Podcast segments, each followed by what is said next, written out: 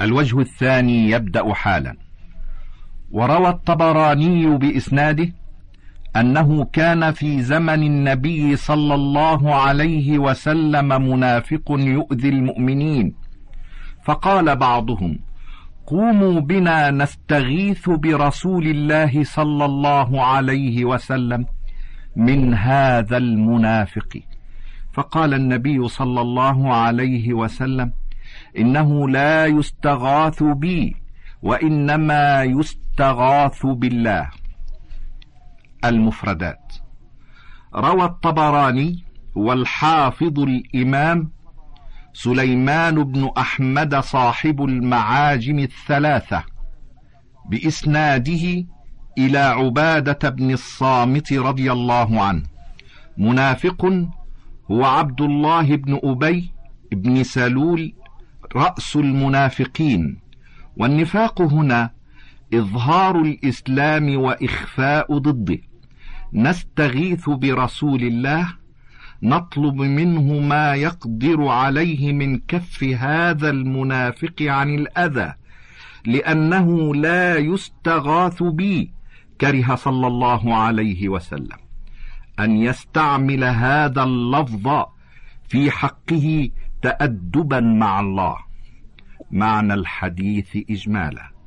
لما قوي الإسلام كان هناك صنف من الكفار رأوا الدخول فيه ظاهرا والبقاء على الكفر باطنا.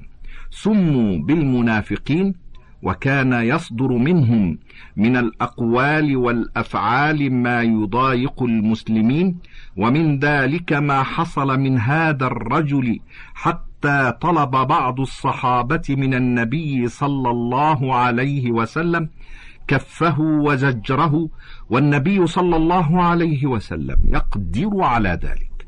لكن لما كانت الصيغة التي تقدموا بها إليه فيها إساءة أدب مع الله استنكرها تعليما للصحابة ما ينبغي أن يقال وسدا لذريعة الشرك وحماية للتوحيد. مناسبة الحديث للباب. أن فيه إنكار النبي صلى الله عليه وسلم الاستغاثة بغير الله. ما يستفاد منه. اولا فيه أنه لا يستغاث بالنبي صلى الله عليه وسلم وغيره من باب أولى. ثانيا فيه الإرشاد إلى حسن اللفظ وحماية التوحيد. ثالثا فيه سد الطرق المفضية إلى الشرك. رابعا فيه مشروعية الصبر على الأذى في الله. خامسا فيه ذم النفاق. سادسا فيه تحريم أذية المؤمنين لأنها من فعل المنافقين. باب قول الله تعالى أيشركون ما لا يخلق شيئا وهم يخلقون ولا يستطيعون لهم نصرا ولا أنفسهم ينصرون. مناسبة الباب لكتاب التوحيد. أن المصنف رحمه الله بين فيه الأدلة على بطلان الشرك وبيان حال المدعوين من دون الله وفي ذلك تقرير للتوحيد بالبراهين القاطعة. المفردات. أيشركون استفهام إنكار وتوبيخ على من يشرك في العبادة مع الله ما لا يخلق شيئا أي عبادا لا تقدر على الخلق وليس فيها ما تستحق به العبادة. وهم يخلقون أي وهؤلاء المعبودون مخلوقون محدثون والمخلوق لا يكون شريكا للخالق ولا يستطيعون لهم نصره أي وهؤلاء المعبودون لا يقدرون على نصر عابديهم ولا أنفسهم ينصرون أي ولا يقدرون على أن يدفعوا عن أنفسهم من أراد بهم ضرا فكيف يدفعونه عن غيرهم؟ معنى الآية إجمالا يوبخ الله سبحانه وتعالى المشركين بأنهم يعبدون معه عبادا لا تخلق شيئا وليس فيها ما تستحق العبادة به ولا تدفع الضر عمن دعاها بل ولا تدفعها عن أنفسها. وإذا كانت هذه حالتهم بطلت دعوتهم لأن المخلوق لا يكون شريكا للخالق والعاجز لا يكون شريكا للقادر الذي لا يعجزه شيء. ما يستفاد من الآية. اولا فيها دليل على بطلان الشرك من أساسه لأنه تعلق على مخلوق عاجز. ثانيا فيها أن الخالق هو المستحق للعبادة. ثالثا فيها الاستدلال بتوحيد الربوبية على توحيد الألوهية. رابعا فيها مشروعية محاجة المشركين لنصر الحق وقمع الباطل. وقوله تعالى والذين تدعون من دونه لا يملكون من قطمير. إن تدعوهم لا يسمعوا دعاءكم. ولو سمعوا ما استجابوا لكم. ويوم القيامة يكفرون بشرككم ولا ينبئك مثل خبير. المفردات. والذين تدعون من دونه يعني من الملائكة والأنبياء والأصنام وغيرها. قطمير القطمير هو اللفافة التي تكون على نواة التمر. لا يسمع دعاءكم لأنهم أموات أو ملائكة مشغولون بما خلقوا له ما استجابوا لكم؟ لا يقدرون على ما تطلبون منه. يكفرون بشرككم ينكرونه ويتبرؤون ممن أشرك بهم مع الله. ولا ينبئك يخبرك بعواقب الأمور ومآلها. مثل خبير عالم بها وهو الله سبحانه وتعالى. معنى الآية اجمالا. يخبر تعالى عن حال المدعوين من دونه من الملائكة والأنبياء والأصنام وغيرها بما يدل على عجزهم وضعفهم وأنهم قد انتفت عنهم الشروط التي لا بد أن تكون في المدعو وهي الملك وسماع الدعاء والقدرة على استجابته. فمتى عدم شرط بطل أن يكون مدعوا فكيف إذا عدمت كلها؟ مناسبة الآية للباب. أن فيها البراهين القاطعه على بطلان الشرك والرد على المشركين. ما يستفاد منها. اولا بطلان الشرك بالدليل القاطع والبرهان الواضح. ثانيا بيان الشروط التي يجب توفرها في المدعو المستغاث به وهي اولا الملك. ثانيا سماع الدعاء. ثالثا القدرة على الإجابة. رابعا فيها أن العقيدة مبناها على البرهان واليقين لا على الظن والتخرص. خامسا فيها إثبات علم الله بعواقب الأمور. وكسرت رباعيته. فقال كيف يفلح قوم شجوا نبيهم؟ فنزلت ليس لك من الأمر شيء. المفردات في الصحيح أي الصحيحين شج الشجة الجرح في الرأس والوجه خاصة. أحد جبل معروف شمالي المدينة كانت عنده الوقعة المشهورة فنسبت إليه. الرباعية هي السن التي بعد الثنية والإنسان له أربع رباعيات. كيف يفلح قوم إلى آخره؟ أي كيف يحصل لهم الفوز والظفر والسعادة مع فعلهم هذا بنبيهم؟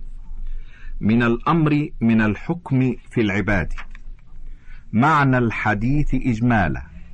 يخبر أنس عما حصل للنبي صلى الله عليه وسلم في وقعة أحد من الابتلاء والامتحان على أيدي أعدائه من الإصابة في موضعين.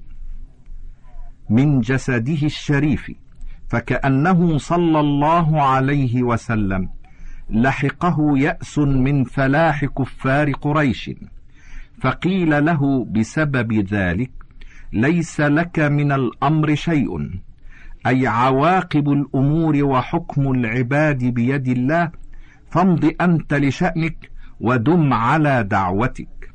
مناسبة الحديث للباب أن فيه دليلا على بطلان الشرك بالأولياء والصالحين لأنه إذا كان الرسول صلى الله عليه وسلم لم يدفع عن نفسه الضر وليس له من الأمر شيء فغيره من باب أولى. ما يستفاد منه؟ أولا فيه دليل على بطلان الشرك بالأولياء والصالحين لأنه إذا كان النبي صلى الله عليه وسلم لا يملك من الأمر شيئا فغيره من باب أولى.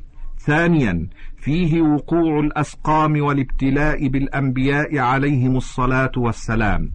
ثالثا فيه وجوب إخلاص العبادة لله لأنه هو الذي له الأمر وحده. رابعا فيه مشروعية الصبر وتحمل الأذى والضرر في سبيل الدعوة إلى الله. خامسا فيه النهي عن اليأس من رحمة الله ولو فعل الإنسان ما فعل من المعاصي.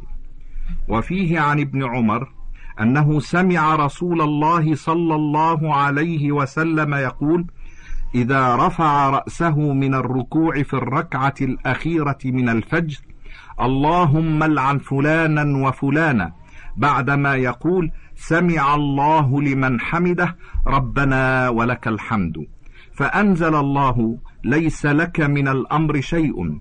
في رواية يدعو على صفوان بن أمية وسهيل بن عمرو والحارث بن هشام فنزلت ليس لك من الأمر شيء. المفردات وفيه أي في الصحيح والمراد به صحيح البخاري. عن ابن عمر هو عبد الله بن عمر بن الخطاب صحابي جليل من عباد الصحابة وعلمائهم مات سنة ثلاث وسبعين للهجرة. أنه سمع رسول الله أي بعدما شج وكسرت رباعيته يوم أحد اللهم العن أي اطرد وأبعد من رحمتك. فلانا وفلانا هم المذكورون في الرواية الآتية. سمع الله لمن حمده أجاب الله حمده وتقبله لأنه قد عدي باللام. الحمد ضد الذم ويكون على محاسن المحمود مع المحبة له. يدعو على صفوان إلى آخره لأنهم رؤوس المشركين يوم أحد. معنى الحديث اجمالا. يخبر عبد الله بن عمر رضي الله عنهما أنه سمع رسول الله صلى الله عليه وسلم يدعو في الصلاة على أشخاص معينين من الكفار آذوه يوم أحد فعاتبه الله بقوله ليس لك من الأمر شيء وتاب الله عليهم فآمنوا بالله ورسوله. مناسبة الحديث للباب. أن فيه بيان أن النبي صلى الله عليه وسلم لم يقدر أن يدفع أذى المشركين عن نفسه ولا عن أصحابه بل لجأ إلى ربه القادر المالك مما يدل على بطلان ما يعتقده عباد القبور في الأولياء والصالحين. ما يستفاد منه اولا فيه دليل على بطلان التعلق بالأولياء والصالحين لطلب قضاء الحاجات وتفريج الكربات ثانيا فيه جواز الدعاء على المشركين في الصلاة. ثالثا فيه دليل على أن تسمية الشخص المدعو له أو عليه لا يضر الصلاة. رابعا فيه التصريح بأن الإمام يجمع بين التسميع والتحميد. وفيه عن أبي هريرة رضي الله عنه قال قام رسول الله صلى الله عليه وسلم حين أنزل الله عليه وأنذر عشيرتك الأقربين. فقال يا معشر قريش أو كلمة نحوها اشتروا أنفسكم لا أغني عنكم من الله شيئا. يا عباس بن عبد المطلب لا أغني عنك من الله شيئا. يا صفية عمة رسول الله صلى الله عليه وسلم لا أغني عنك من الله شيئا. ويا فاطمة بنت محمد سليني من مالي ما شئت لا أغني عنك من الله شيئا. المفردات وفيه أي في صحيح البخاري عن أبي هريرة قيل الصحيح أن اسمه عبد الرحمن بن صخر دوسي من فضلاء الصحابة وحفاظهم وعلمائهم. روى أكثر من خمسة آلاف حديث توفي سنة سبع أو ثمان أو تسع وخمسين للهجرة. قام أي صعد على الصفا عشيرتك عشيرة الرجل هم بنو أبيه الأدنون أو قبيلته الأقربين أي الأقرب فالأقرب منهم. يا معشر المعشر الجماعة أو كلمة بنصب كلمة عطف على ما قبله. أي أو قال كلمة نحوها. شك من الراوي. اشتروا أنفسكم أي خلصوها من العذاب بتوحيد الله وطاعته ولا تعتمدوا على النسب. لا أغني عنكم من الله شيئا. دفع لما قد يتوهم أنه يغني عنهم من الله شيئا بشفاعته. عباس وصفية وفاطمة بالرفع ويجوز النصب. ابن وعمه وبنت بالنصب لا غير. سليني من مالي لأن هذا هو الذي يقدر عليه وما كان من أمر الله فلا قدرة له عليه. معنى الحديث إجمالا. يخبر أبو هريرة رضي الله عنه عما صنع رسول الله صلى الله عليه وسلم حينما أمره الله في كتابه الكريم أن ينذر قرابته أنه قام ممتثلا أمر ربه فنادى قريشا ببطونها. ونادى عمه وعمته وبنته فانذرهم نذارة خاصة وأمرهم أن يخلصوا أنفسهم من عذاب الله بتوحيده وطاعته وبلغهم أنه لا يدفع عنهم من عذاب الله شيئا إذا لم يؤمنوا فمجرد قربهم منه غير نافع لهم بدون إيمان. مناسبة الحديث للباب أن فيه أنه لا يجوز أن يطلب من الرسول ولا من غيره من باب أولى إلا ما يقدر عليه من أمور الدنيا. وأما ما لا يقدر عليه إلا الله فلا يجوز أن يطلب إلا من الله. ففيه الرد على عباد القبور الذين يستغيثون بالأموات لتفريج الكربات وقضاء الحاجات. ما يستفاد من الحديث فيه الرد على عباد الأنبياء والصالحين الذين يتعلقون بالمخلوقين في قضاء حوائجهم التي لا يقدر عليها إلا الله. ثانيا فيه أنه لا يجوز أن يطلب من العبد إلا ما يقدر عليه. ثالثا فيه مسارعه النبي صلى الله عليه وسلم إلى امتثال أمر ربه وتبليغ رسالته. رابعا فيه أنه لا ينجي من عذاب الله إلا الإيمان والعمل الصالح لا الاعتماد على مجرد الانتساب للأشخاص. خامسا فيه أن أولى الناس برسول الله صلى الله عليه وسلم أهل طاعته ومتابعته من قرابته وغيره. باب قول الله تعالى حتى إذا فزع عن قلوبهم قالوا ماذا قال ربكم؟ قالوا الحق وهو العلي الكبير. مناسبة الباب لكتاب التوحيد أن فيه بيان حال الملائكة الذين هم أقوى وأعظم من عبد من دون الله فإذا كان حالهم مع الله ما ذكر من هيبتهم منه وخشيتهم له فكيف يدعون مع الله وغيرهم من باب أولى؟ ففي ذلك رد على جميع المشركين الذين يدعون مع الله من لا يداني الملائكة. المفردات فزع عن قلوبهم أزيل الفزع عن قلوب الملائكة. من الغشية التي تصيبهم عند سماع كلام الله بالوحي إلى جبريل. قالوا أي قال بعضهم لبعض استبشارا. ماذا قال ربكم؟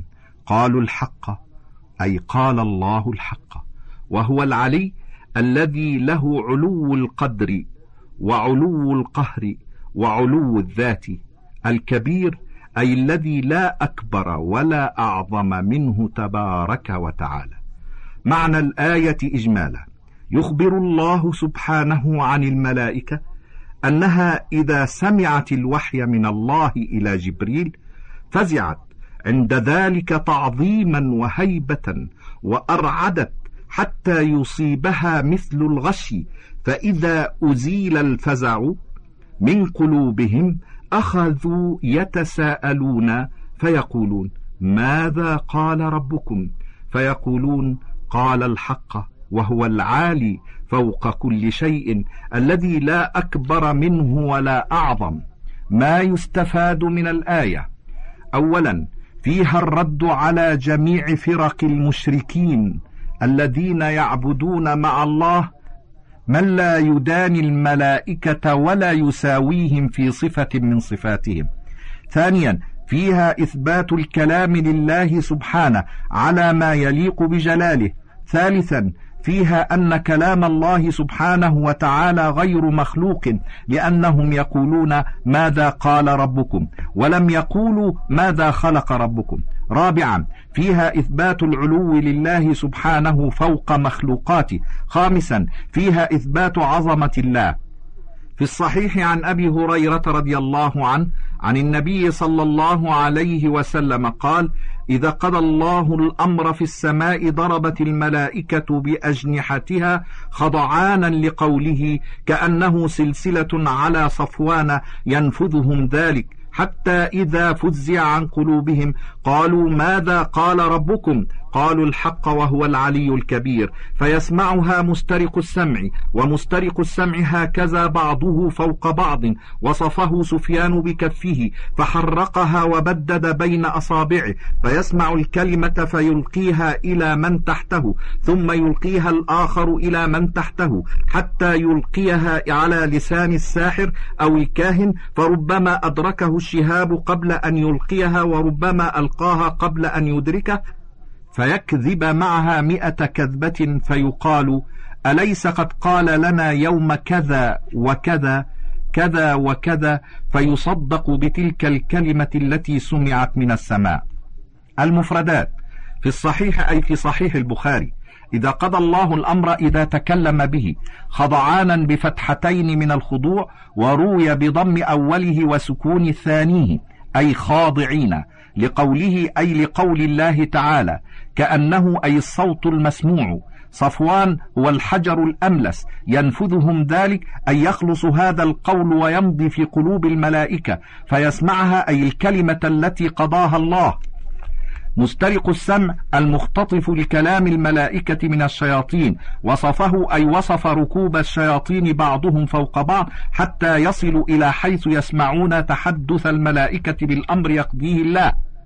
سفيان هو ابن عيينة بن ميمون الهلالي ثقة حافظ حجة من كبار الأئمة مات سنة مئة وثمان وتسعين للهجرة.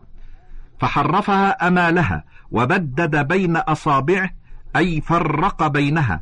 الساحر الذي يتعاطى السحر وهو عبارة عما خفي ولطف سببه والكاهن هو الذي يتعاطى الأخبار عن الكائنات في مستقبل الزمان ويدعي معرفة الأسرار. أدركه الشهاب أي أدرك المسترق. الشهاب وهو النجم الذي يرمى به قبل إلقائها فيحرقه. فيكذب أي الساحر أو الكاهن معها أي الكلمة التي ألقاها. معنى الحديث إجمالا. يخبر النبي صلى الله عليه وسلم عن تعظيم الملائكة لكلام الله وما يعتريهم من الخوف وتساؤلهم عما قال ربهم وإجابة بعضهم لبعض. وما تعمله الشياطين الذين يختطفون كلام الملائكة. في ذلك لتلقيه إلى السحرة والكهان من الناس وما تلاقيه الشياطين من الرمي بالشهب حينئذ وأنه قد يتمكن الشيطان من إيصال الكلمة المسموعة من الملائكة إلى الساحر أو الكاهن لحكمة يعلمها الله وإلا فهو سبحانه لا يفوته شيء. فيزاد مع تلك الكلمة من قبل الشيطان أو الآدمي تسع وتسعون كذبة وتذاع كلها في الناس فيصدقونها كلها بسبب تلك الكلمة المسموعة. مناسبة الحديث للباب. أن فيه الرد على المشركين. فإنه إذا كان هذا حال الملائكة عند سماع كلام الله مع ما أعطاهم الله من القوة علم أنه لا يجوز صرف شيء من العبادة لهم فكيف بمن دونهم؟ ما يستفاد من الحديث؟ أولا فيه الرد على المشركين الذين يعبدون الملائكة والأنبياء والصالحين. ثانيا فيه تعظيم الله سبحانه وأنه هو المستحق للعبادة وحده لا شريك له. ثالثا فيه إثبات علو الله على خلقه وإثبات تكلمه بكلام يسمع. رابعا فيه إبطال السحر والكهانة وإن صدق الكاهن والساحر في بعض الأحيان. وعن النواس بن سمعان رضي الله عنه قال قال رسول الله صلى الله عليه وسلم إذا أراد الله تعالى أن يوحي بالأمر تكلم بالوحي أخذت السماوات منه رجفة أو قال رعدة شديدة خوفا من الله عز وجل. فإذا سمع ذلك أهل السماوات صعقوا أو خروا سجة فيكون أول من يرفع رأسه جبريل فيكلمه الله من وحي بما أراد. ثم يمر جبريل على الملائكة. كلما مر بسماء سألها ملائكتها ماذا قال ربنا؟ يا جبريل. فيقول جبريل قال الحق وهو العلي الكبير. فيقولون كلهم مثل ما قال جبريل فينتهي جبريل بالوحي إلى حيث أمره الله عز وجل. النواس هو النواس بن سمعان بكسر السين بن خالد الكلابي صحابي المفردات. الوحي أي كلام الله المنزل على نبي من أنبيائه أخذت السماوات أي أصاب السماوات. رجفة بالرفع فاعل أخذت أي ارتجفت واضطربت. خوفا من الله لأنها تخاف من الله بما جعل فيها من الإحساس والمعرفة بالله. صعقوا الصعق الغشي. خروا خر سقط من أعلى والمراد هنا انحطوا بالسجود. أول بالفتح خبر يكون. إلى حيث أمره الله من السماء والأرض. معنى الحديث إجمالا. يخبر نبي الله صلى الله عليه وسلم عن عظمة ربه عز وجل بأنه سبحانه إذا تكلم بما شاء من وحي فإنه يصيب السماوات ارتجاف وحركة شديدة من خوف الله عز وجل لمعرفتها بعظمة الله.